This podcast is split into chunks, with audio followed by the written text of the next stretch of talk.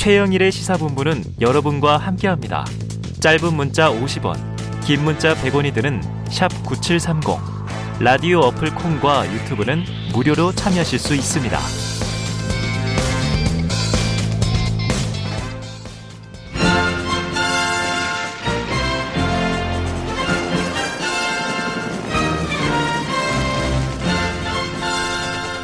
네. 매주 수요일에는요, 보수의 시각을 들어보는 진격의 보수 코너가 마련되어 있습니다. 자, 오늘은 어렵게 모셨습니다. 김용태 전 국민의힘 의원 스튜디오에 나와 계십니다. 의원님 안녕하세요. 네, 안녕하세요. 김용태입니다. 워낙 그 합리적인 보수, 개혁 보수 그동안 주창해 보셨잖아요. 예. 오늘 기대하고 있습니다. 예, 고맙습니다. 예. 그런데 이제 원희룡 후보 경선 캠프에 몸을 담으셨었어요. 경선 기간 동안 여러 가지 민심도 들으셨을 것 같고 국민의힘 내부 목소리도 들으셨을 것 같고 어, 대체로 어떻게 좀 정리하십니까? 이번 대선에서 네. 우리 국민의 힘이 정말 절실하게 다만 겸손하게 하면 네.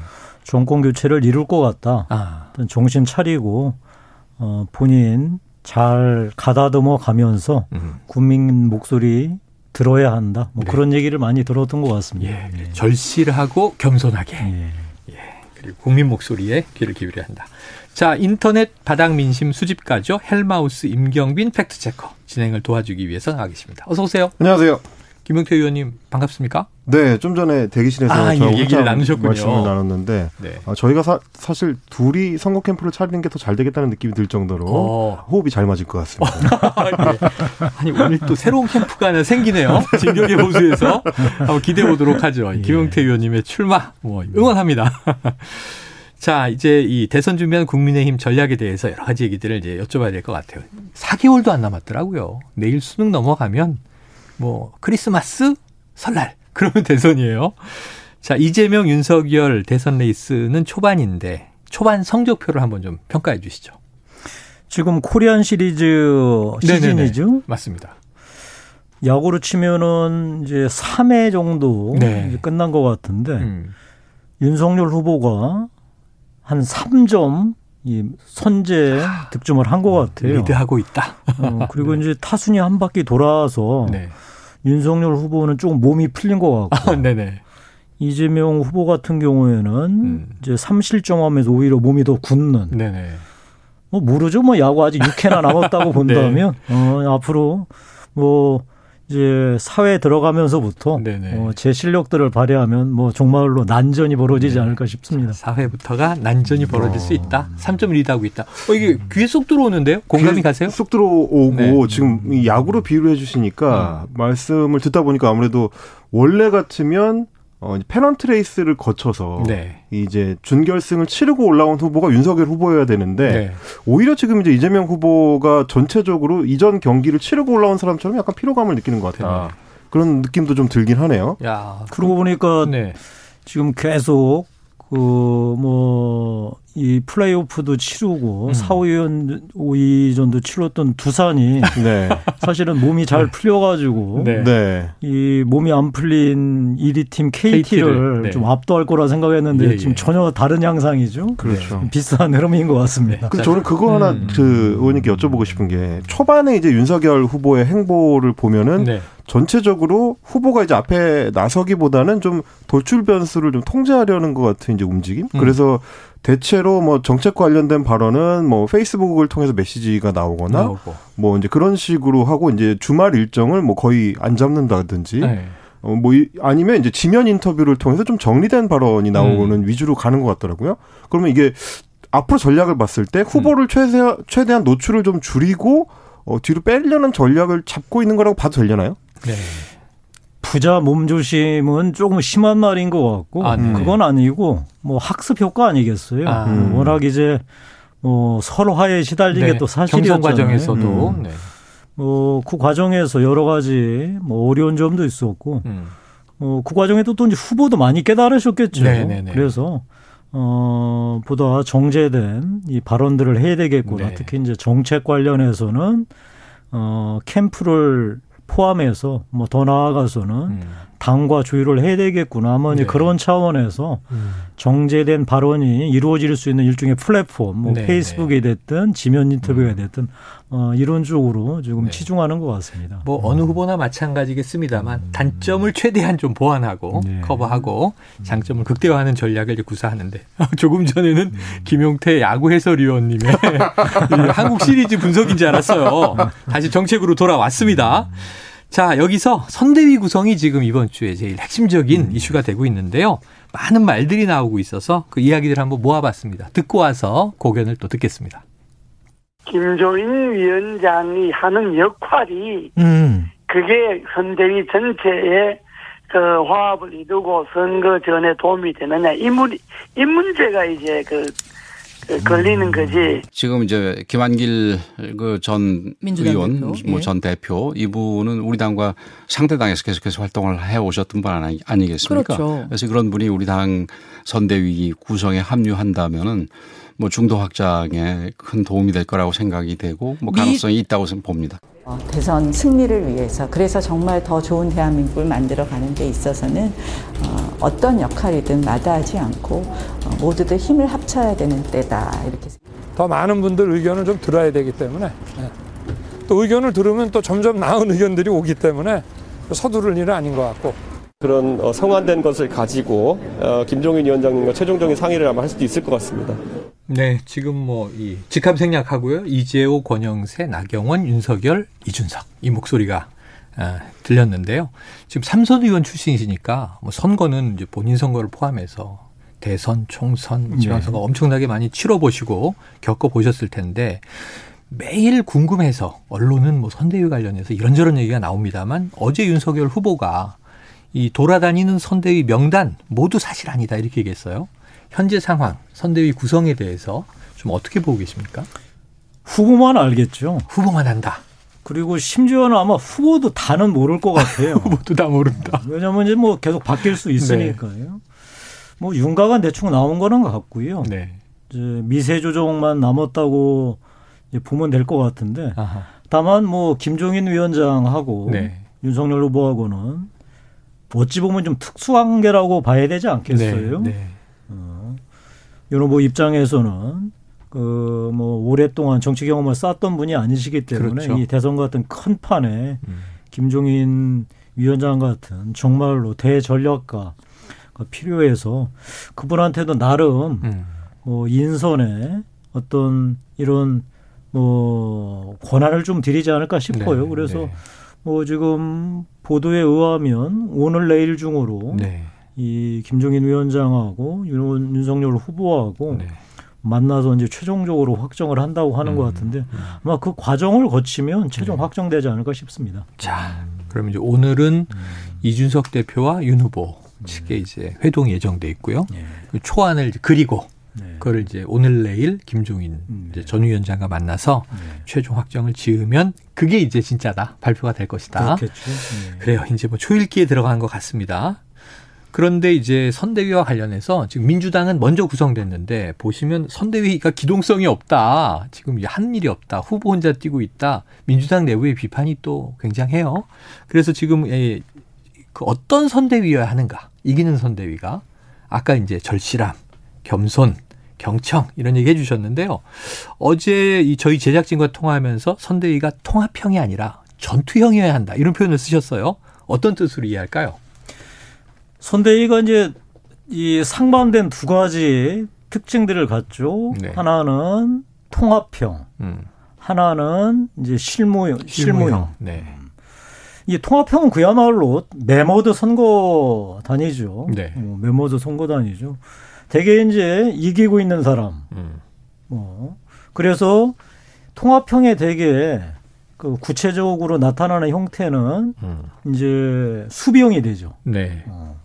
근데 그 통합형의 이제 반대 같은 이제 이 실무형 같은 경우에는 정말 이제 절실하게 선거를 음. 뭐그 뒤집어야 한다든지 아니면은 이 백중 이 새가 계속 이어지고 음. 그 다가오는 여러 가지 상황들이 불리할 가능성이 크다. 네. 그래서 결국 나타내는 양상이 이제 전투적으로 나타나는 전투용으로 예. 나타날 수 있을 음. 것 같아요. 지금 뭐 상대방 이 진영인 이재명 후보는 모르겠습니다. 어떤 관점에서 했지만 뭐 누가 보더라도 전형적인 이제 통합형이고 네. 하는 양상은 수비형 양태로 짜지 않았습니까? 네네. 물론 이제 뭐 이낙연 후보하고 워낙 격전을 했기 때문에 음. 용광로 선대위라는 미명 아래 뭐 모든 의원들이 다 포함되는 네. 이런 형태의 이제 선대위를 꾸렸고 음. 뭐 그런 선대위는 나타나 뭐 당연히 수비 형태로 나타날 수밖에 없죠. 네, 네. 뭐 일사불란하게 움직일 수 있는 게 아니기 음. 때문에. 근데 우리 이제 국민의힘 같은 경우에도 사실 뭐 민주당 못지않게 이제 격전을 치렀지만 그렇죠. 과연 그냥 용광로 선대위라고 하는 미명 아래 그 덮어놓고 통합형으로 가는 게 맞는 네. 것인지. 네. 어, 그리고 지금 뭐 지지율이 뭐 10% 이상 앞서고 있는 조사가 많으니까 네. 적절하게 수비만 잘하면 음. 뭐 크게 이기든 최소한 개가 바둑으로라도 네. 이기지 않겠느냐. 음. 이렇게 가정하는 게 과연 맞는지 그건 잘 모르겠습니다. 아, 그건 좀 아니라는 생각이라고 보시는 건가요? 제가 보기에는 아까 말씀드린 대로 현장에서는 국민의힘이 이길 거는 같은데 네. 다만 겸손하게 음. 대신 절실하게 해라. 어, 그러면 네. 우리 국민들이 어, 잘 선택을 해보겠다라고 네. 하는 것 이게 바닥 민심이라고 본다면 우리가 잘 판단을 해야 되겠죠. 예. 보니 근데 이제 음. 김종인 위원장이 만약에 이제 키를 잡게 아, 되면 사령관으로 아무래도 이제 관리형보다는 뭐 공격형이라는 느낌을 조금 줄 수 있을 것 같은데 네. 혹시 이제 말씀하시는 게 지금 이제 유승민 후보나 네. 어, 홍준표 의원이나 음. 이런 이제 경선에서 경쟁했던 분들이 음. 윤석열 후보에 이제 전화를 지금 안 받고 있다고 해요. 아까 오후 일부에서 보니까 네. 유승민 전 의원은 잠적 상태다 뭐 이런 얘기까지 해서 그래서 혹시 네. 윤석열 뭐 캠프나 혹은 이제 당 입장에서는 통합형이 안 될 것 같으니까 그런 말씀하시는 거 아니냐. 네. 이제 이런 얘기들이 이제 세간에서 나올 수도 있을 것 같아서 네. 지금 이제 통합이 두 갈래로 이루어져야 된다고 얘기들을 하죠. 하나는 김종인, 이준석 대표하고 윤석열 후보하고 통합하는 거. 네. 그다음에 홍준표, 유승민 후보하고 윤석열 후보하고 통합해요. 아, 네, 네. 그렇죠. 저는 전자는 당연히 해야 된다고 생각해요. 예. 김종인, 이준석 대표, 음. 홍준 그 윤석열 후보는 당연히 통합해야 음, 되고. 음. 그다음에 한 축인 홍준표, 유승민 후보하고도 통합을 당연히 해야 되겠죠. 네. 근데 저는 통합이라는 결과보다도 통합하는 과정이 있잖아요. 음. 지금 음. 윤석열 후보가 얼마나 간절하게 음. 홍준표, 유승민 후보에게 음. 도와달라, 마음을 풀어달라, 같이 음. 가자. 음. 저는 이런 지금 모습들을 보여주는 게 중요할 것 같아요. 음. 뭐 국민들께서는 결론적으로 통합했다라는 것도 중요하겠지만 윤석열 후보가 그 경쟁 후보였던 두 사람한테 얼마나 음. 간절하게 음. 통합의 노력을 보이느냐 뭐 이 부분도 잘 지켜보고 있을 것 같거든요. 어, 그런 차원에서 저는 뭐 윤석열 후보가 해야 할 일이 음. 많은 것 같습니다. 근데 그래요. 아시다시피 이제 김종인 전 위원장이 어, 홍준표 후보하고는 굉장히 좀 인연이 음. 나쁜 쪽으로 깊지 않습니까? 네. 그러다 보니까 말씀하신 것처럼 양쪽을 다 통합하려고 하면 음. 김종인 원톱 카드를 내세울 때 이게 충돌하지 않을까요? 예, 홍준표 후보 입장에서는 결합하기가 좀 어려워지는. 음. 참그 뭐 양자 택일하라 택일하라라고 하면 그렇죠, 그렇죠. 예, 쉽지 않은 문제인데 네. 뭐 후보가 노력해야 되겠죠. 근데 음. 저는 하여튼 이 윤석열 후보 입장에서는 어 다른 것보다도 그 현재 당 대표이신 이준석 대표, 다음에 전임 당 대표였던 김종인 대표하고 어잘 원팀을 꾸려서 정상적인 선대위를 꾸리는 게 저는 뭐 우선 돼야 된다고 생각하고요. 음. 네. 어, 홍준표 대표, 유승민 후보, 홍준표 후보나 유승민 후보하고도 하여튼 윤석열 후보가 사력을 다해서 통합하려고 하는 그 음. 모습 보여주는 것도 매우 중요할 것 같습니다. 네, 사력을 다해야 한다. 뭐 여러 중진 의원들과도 지금 뭐 연일 이제 회동이 이어지고 있는데 어제 이 원희룡 전 지사는 만났어요. 지금 아까 유승민 전 의원이나 홍준표 의원은 어떻게 될지는 지켜봐야겠습니다만 원전 지사하고는 적어도 뭐 이제 합류 통합에는 어제 큰 무리가 없었을까요? 잘 된 겁니까? 네, 뭐 어제 제가 원지사하고 통화를 했고요. 아, 통화를 하셨군요. 예. 어. 무슨 말씀 나누셨느냐 뭐 여쭤봤더니 그 뭐 경선 끝나고 사실 이제 처음 보는 거였잖아요. 그렇죠, 그렇죠. 뭐 구체적인 얘기가 나왔느냐 궁금해하시는 분 많이 네. 계셨는데 맞아요. 그런 얘기들은 아니었고 음. 그윤 후보께서 그러셨다고 그러시더라고요. 정말로 자기 일처럼 도와달라. 음. 선대에 들어와서. 음. 내가 많이 힘들다 요새. 그래서 네. 원 지사가 그러셨대요. 나는 걱정하지 마라. 아. 내가 약속했듯이 아. 정말로 나한테 주어지는 어떤 일 마다하지 네. 않고 하겠다. 네.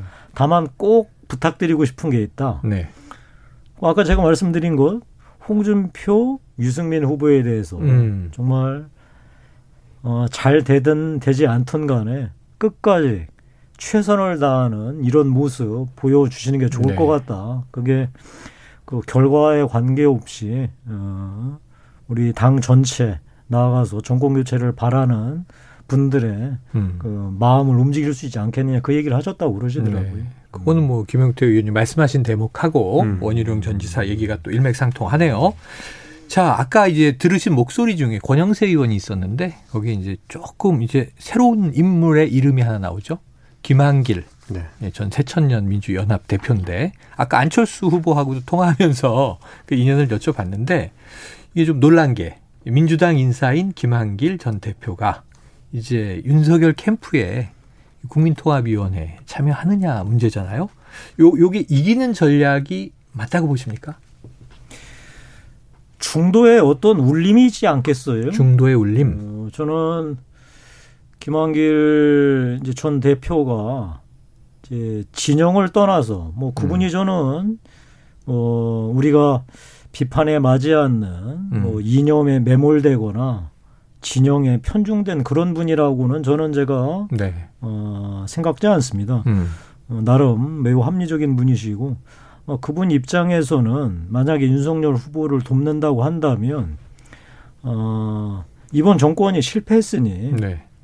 어, 다른 거 다 떠나서 민주적 원리에 따라서 정권 교체하는 게 맞지 않겠느냐. 음. 아마 저는 이제 그런 차원에서 어, 김한길 전 대표께서 음. 윤석열 후보를 돕는 게 아닌가 싶고 나름 국민들한테는 정권 교체 정당성을 알리는 뭐 시그널로 작동하지 않을까 그런 생각은 합니다. 음. 그래요. 알겠습니다. 자, 지금 뭐 이 또 다른 이슈를 한번 넘어가 볼 네. 텐데요. 전 국민 재난지원금 둘러싸고 네. 민주당과 정부, 특히 음. 기재부가 격돌 양상이에요. 한번 관련된 이야기를 듣고 어, 이야기 나누겠습니다.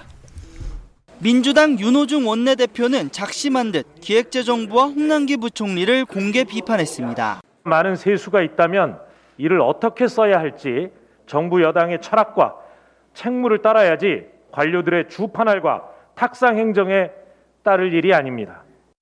의도가 있었다면 네. 그 일테면 국정조사라도 해야 될 음. 그런 사안이 아닌가 싶습니다.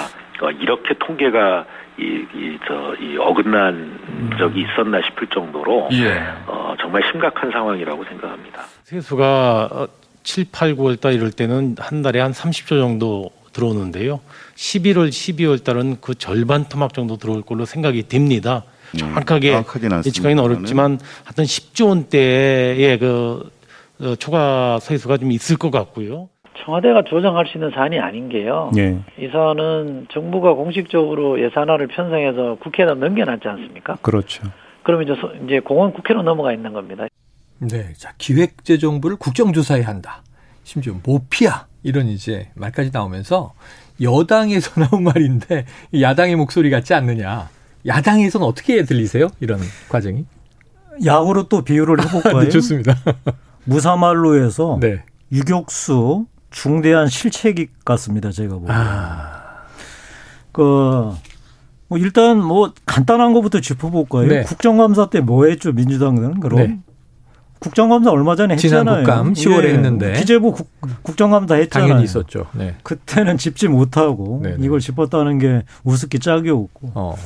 초과 세수가 거쳤다는 게 한편으로는 다행이기도 하고 네. 한편으로는 서글퍼지기도 합니다. 어. 다행인 건 그나마 수출이 어느 정도 됐다는 뜻이겠고요. 음. 또 하나 서글픈 거는 음. 부동산 세수가 많이 들어온 거예요. 네. 이게 무슨 뭐 좋을 좋은 일이 아니잖아요 아, 국민 입장에서. 네. 자 그럼 이 돈을 어떻게 써야 되느냐? 음. 당연히 미래를 보고 써야죠. 네. 자 미래를 본다는 게 두 가지예요. 하나는 우리 다음 세대를 위해서는 당연히 이 국채를 갚아야죠 빚진 거. 음. 또 하나는 미래를 위해서는 뭐가 필요하냐면 지금 무너진 자영업자 소상공인의 음. 생존 기반을 복구시켜주는 데 돈을 써야죠. 음. 물론 뭐 이제 우리 국민들 많이 고생하셨으니까 네. 재난 위로금 형태로 주겠다. 그런데 효과로 한번 따져 보시자고요. 음. 지금이 소비 진작할 상황인가요? 네. 인플레 지금 압박이 엄청나게 심해지고 음. 있는 상황에서 음. 소비 진작은 그야말로 어불성설이고요. 구체적으로 필요한 사람들. 음. 지금 이재명 후보가 지금 밖에 다니시면서 계속 하시는 말이 그 말씀이시더라고요. 기재부 책상머리에만 앉아 있지 말고 네. 현장 나와서 국민들의 고통을 보라. 네, 맞습니다. 음. 그 국민들이 누구예요? 일반 국민이 아니시고 음. 생존 기반이 무너진 자영업자 소상공인이거든요. 네. 저는 제가 이 말씀을 꼭 드리고는 싶습니다. 음. 국가의 존재 이유에 대해서는 정말로 오늘 이 자리에서 꼭 말씀드리고 싶습니다. 음. 우리가 국가적으로 보훈 사업을 하잖아요. 네. 국가의 명령으로 군인들에게 나가서 싸우라. 음. 그래도 죽거나 다쳤을 때 국가가 책임지겠다라고 네. 해서 보훈 사업을 하는 거잖아요. 네. 저는 이번 코로나 때 뭐 여러 가지 자영업자들한테 명령을 내려서 음. 뭐 가게 문을 닫거나 네. 장사를 네. 못 했잖아요. 예. 저는 이분들이 군인하고 똑같다고 생각을 해요. 어. 국가의 명령으로 음. 국가 생존 때문에 이 사람들한테 구체적으로 피해를 입혔잖아요. 네. 그럼 국가가 책임을 져줘야죠. 음. 그거 플러스 이 사람들이 정말로 이 자리에서 재기하지 못하고 무너지면 음.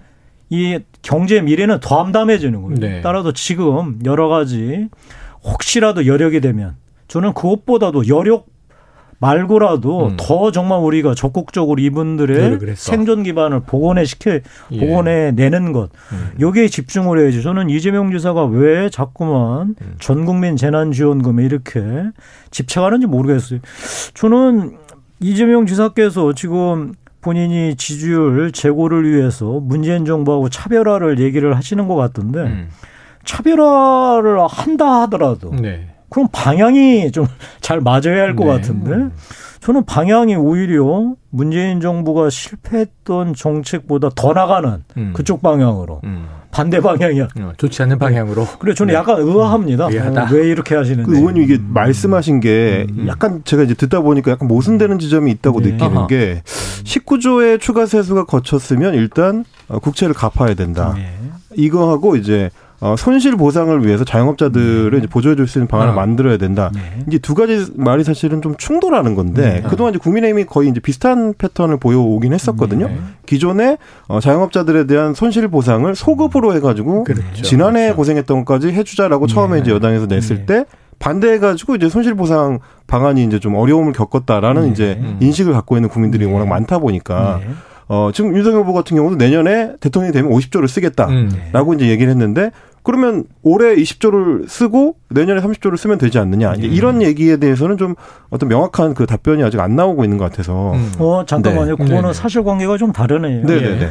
자영업자 소상공인에 대해서는 음. 네. 소급 적용하자. 그것도 음. 100%. 이게 네네네. 저희 국민의힘의 일관된 입장이었습니다. 네네네. 그러니까 음. 전 국민한테 모두 나눠주는 방식이 아니라, 아니라. 아, 네. 소상공인 자영업자한테는 100% 다음에 소급 적용하자. 음. 이게 이제 기본적인 거였고요. 네.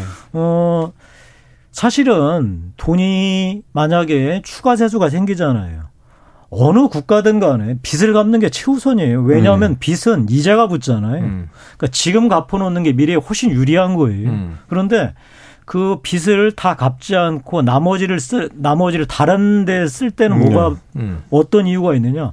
그걸 지금 씀으로써 돈을 더 많이 벌고 음. 세수가 더 들어와서 나중에 음. 국채를 더 빨리 갚을 수 있는 여력이 있다라고 네. 했을 때 음. 쓰는 거거든요. 음. 자 그런 차원에서 이번에 추가 세수가 생겼으면 뭐 러프하게 음. 절반 정도는 지금 이제 쌓여 있는 국채를 갖고 네. 절반 정도는 아까 말씀드린 대로 소상공인 자영업자 이 손실 보상. 음. 그 지금 뭐 정부 예산이 예산에 일부 잡혀 있는데 음. 더 추가해서 더 어. 하자는 거예요. 네. 저는 그런 의미에서 어, 이런 부분에 대해서는 사실 뭐 여야 따질 것도 없고 음. 네. 뭐 진보 보수 따질 것도 없을 것 네. 같은데 음.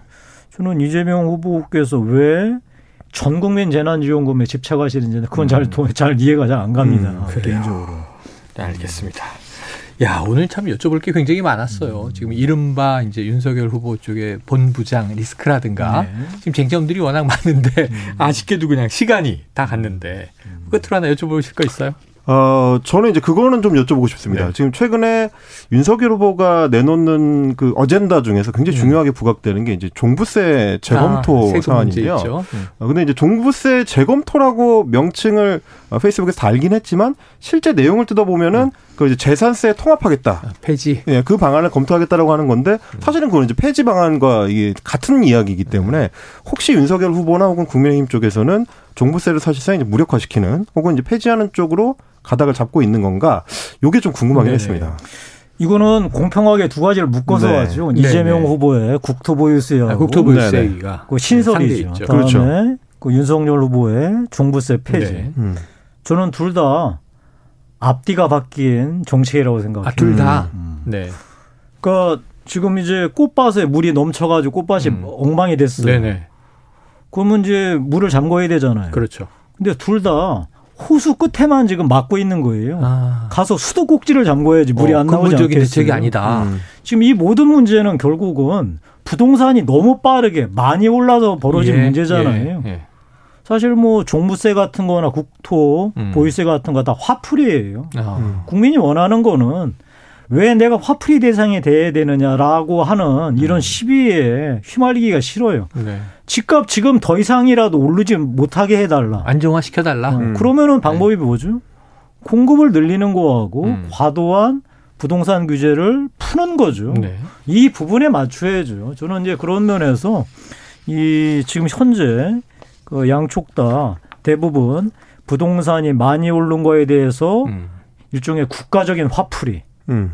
그 지금 대상된 사람들 달래려고 하는 것 같은데 음. 저는 그래갖고는 부동산 잡지 못하고요. 네. 결국 부동산 민심 이 아마 이 둘 중에 후보 네. 뭐 그야말로 쓰나미처럼 쓸어갈 것 같습니다. 둘 다 틀렸다. 쓰나미처럼 쓸려간다. 음. 야 오늘 시간이 좀 아쉽습니다. 다음에 이제 선대위 구성되고 또 정책 공약들이 나오면 한번 모셔서 꼼꼼하게 비교 분석해 보도록 하죠. 자, 오늘 진격의 보수 김용태 전 의원, 임경빈 작가와 함께 했습니다. 고맙습니다. 네, 감사합니다. 고맙습니다.